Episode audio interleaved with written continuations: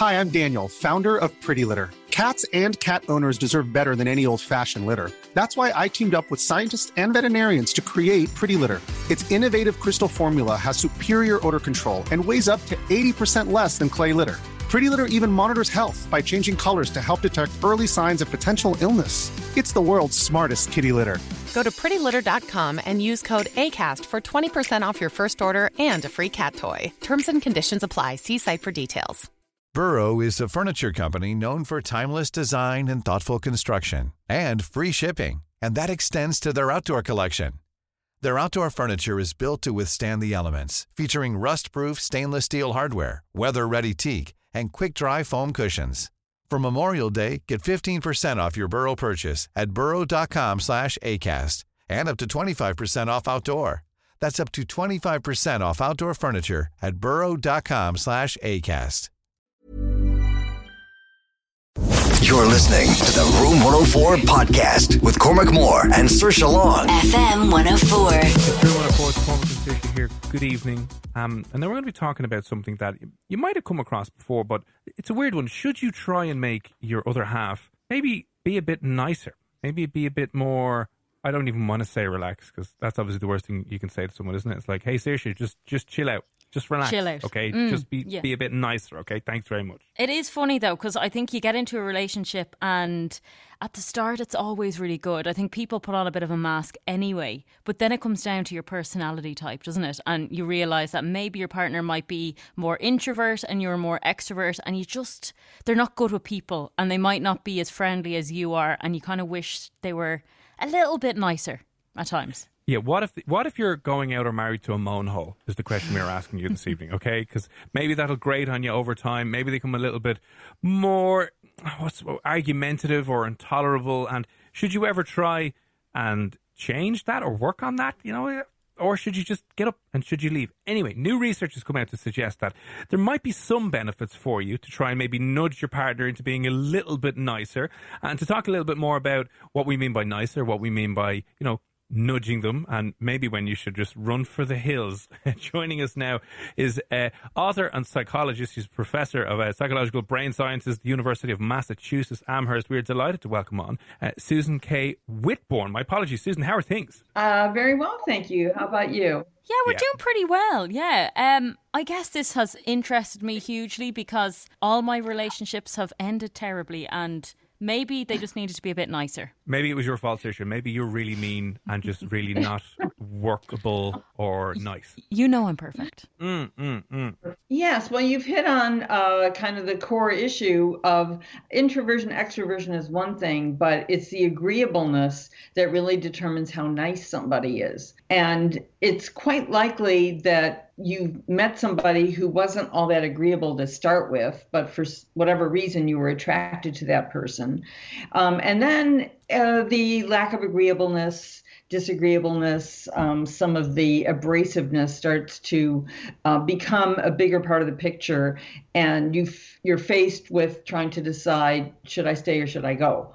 Um, to put it uh, bluntly. Um, so the question is is there anything you can do to uh, tame your particular, if you think of taming of the shrew, Kate, um, who became tamed in a not very nice way by Petruchio, uh, but still it kind of set up the metaphor for me of what is the evidence about being able to tame um, somebody who is so difficult and disagreeable? And I, I found a study that indeed uh, took a look at this in, in a really interesting way, and not just kind of a one shot study where you ask people about their agreeableness and see how they match up. No, um, in this study, they followed a huge number of people over time to see what is the trajectory uh, in a relationship uh, when you pair a not nice person with a nice person. Before uh, maybe you jump into some of those findings, because it is really interesting, can you just maybe just clarify and explain a little bit when we talk about agreeableness and and disagreeableness? Uh, they're part of the is it the big five personality trait kind of model that we use to, to assess people. But what what maybe exactly would a, a, an agreeable person be from from the psychological point of view versus a, a disagreeable or non-agreeable person? Well, it really is basically nice, um, being low key, you know, go with the flow, and and really think the, about the best of people rather than the worst. So that's a highly agreeable person.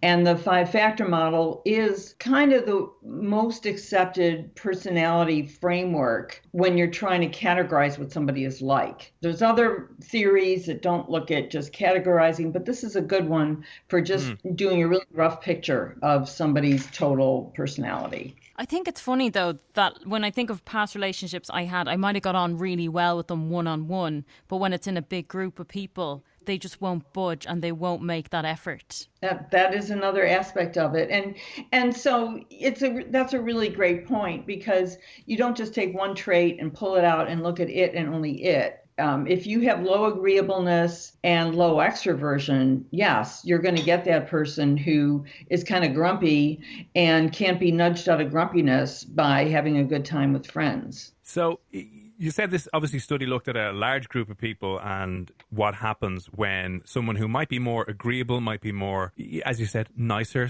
finds themselves somehow with a very, you know, non-agreeable, disagreeable, kind of confrontational person. Maybe is it good news or bad news for that couple? Well, there's good news and bad news. Um, as a true psychologist, I've got to talk about both. Um, but the good news is that people low on agreeableness tend to have more relationship events. So they get into relationships, but then the not so good news is they get out of relationships, but then they get into other relationships. So they actually had a higher number of relationship events, but they're not the kind that you would necessarily want to have. So that's sort of part A. But the other part is what do you do when this person that you fell in love with, um, some of that disagreeableness starts to show through? Do you run as quickly as you can, or do you take the sort of Petruchio approach and say, well, what can I do to maybe change this person? And and one thing we know about personality in general is that personality leads you to gravitate towards certain situations. Once in that situation, you're further affected by the situation. So once you're in this relationship with this di- disagreeable person, you could be that influence on helping to sort of uh, soften their rough edges a little bit. Because I was thinking, like, when you're getting into a relationship to begin with, are there signs that you should look out for that someone might not be compatible with you personality wise, you know, because I think people do put on a show at the start. Yeah, so disagreeable people are always, um, it's not just that they're complaining, it's that they're angrily complaining and they just, you, you just know they're grumpy. I mean, that's really what it is. And they're not just grumpy in the morning before their cup of coffee or tea, they're just perennially grumpy. So that's a bad sign. Um, but then there could be other factors that are more alluring or more um, attractive to you. And so you balance that out. And then you say, well, this, this, can I live with this or not? Is really the question you have to ask yourself. Because I know there's some benefits to being disagreeable. I think you're more likely to be either a manager or a CEO or a better negotiator if you're more disagreeable, which might, you know, earn you more money down the line because you're like, no, no, no, not accepting that now, hang on. And, you know, I imagine disagree- disagreeable people will constantly be looking for a better deal, a better price, and won't agree on things like that. And there might be so much effort that people are just in the shops going, "Okay, go on, just get out of my face." But um, for for other, I know there's always there's always a debate about wanting to change your other partner as well. Is there anything to be said for learning how to live with a disagreeable person? So, like working on uh, uh, on your own aspects of why the disagreeableness is an issue for you as well. Uh, normally, I would say yes to that if it, we weren't talking about agreeableness, right? because if you are an agreeable person, you don't actually want to become less agreeable, maybe unless you want to be that kind of manager that you just talked about. Um, but no, usually agreeable people have a wider range of other personalities that they can get along with. I mean, that's kind of the core of agreeableness is you're not as bothered by people who would infuriate everyone else. So I don't think you would want to change yourself. I think you would want to try to find ways to get your personality to rub off on your partner and in their more agreeable moments, because they're bound to have some, um, to try to find um, more of a common ground. So that's what I want to know then. How do you go about trying to, I don't say change somebody, but make them a little bit. Yeah, how could we nicer? change Saoirse from being so disagreeable and ruining all of her past relationships? yeah, well, I don't think, again, that's the case. But um, if your partner is disagreeable, you could really use um, kind of one of the best methods of therapy, I think, that there is that can easily be done even by non psychologists, which is cognitive behavioral, where you take a situation and you try to reframe it. So they come home, they're angry, or they're at home because everybody's at home all the time, uh, but they're they're complaining about the last call they had or an email, and you then can maybe pull out of there what it is that is so bothersome to your partner and maybe what wasn't really supposed to be bothersome, but they're just taking it the wrong way. So helping them to construct a more pleasant reality by having your reality shape theirs can can be beneficial to both of you, but particularly can help your partner um, find less stressful ways to go through life. Yeah, because it is probably for the most part learned behavior.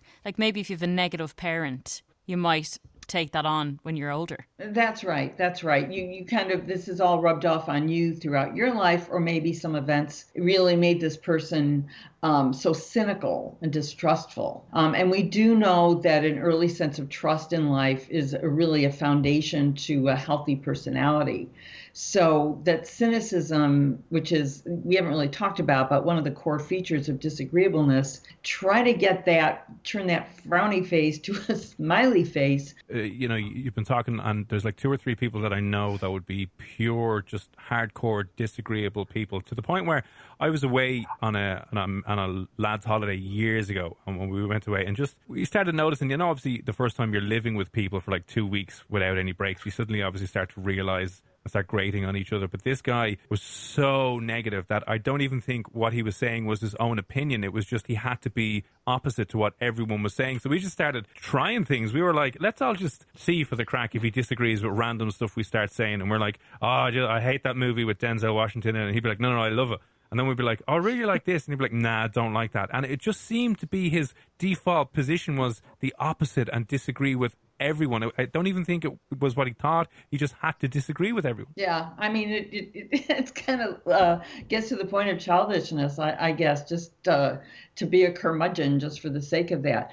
But I mean, I pointed out in the blog, which you know, I wrote about in Psych Today, would you get your parser, partner to be nicer if you could? Well, yeah. I mean, this perennially grumpy and contrarian type of individual, um, there there could be ways to soften the edges, as I pointed out, and you know maybe some of the background of what's behind it, and then what is the course going to be of a future relationship. It's one thing when you're off on a vacation with your friends for a couple of weeks, but when you're talking about being in it together for the long haul, everybody benefits. You, your partner, family. I mean, think life just becomes easier, and maybe you can shine some light onto their darkness and help them see that really, you know, life can be happier when you're not so grumpy. or maybe you could just go with a non-grumpy person. Yeah. You that. but what if you're the one who's grumpy? So you know. Yeah, Can they have to tolerate being so you? negative. Stop being so negative, Saoirse. You can change things around, okay, and you can have a positive, happy, fulfilled life. But um, uh, but listen, Susan, that's really interesting, and we appreciate you giving up your time this evening here in FM104 to talk about disagreeableness and nice people and nice other halves. Um, is there anywhere you would uh, recommend people can find you online and check out more of your work? Yeah, absolutely. So I do write a uh, twice weekly column in Psychology Today, and my column is called Fulfillment at Any Age Sometimes I write about aging. Uh, a lot of times I write about fulfillment. Um, so you can check out a lot of the uh, topics that I've written about in psychology. They tend to be personality, um, health, mental health, and uh, to see tomorrow I'll be writing one about memory and how to uh, improve your memory. So you never know what you'll find in that blog, but I try to keep it interesting. Thanks a million for that, Professor Susan K. Whitbourne. Thanks a million for chatting to us here on Room 104. Thanks. It's been a pleasure. Take care.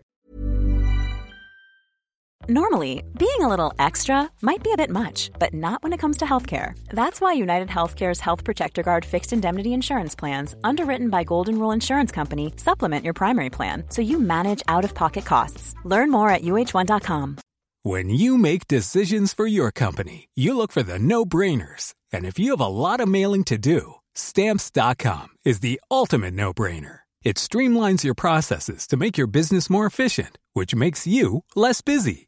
Mail checks, invoices, legal documents, and everything you need to keep your business running with Stamps.com.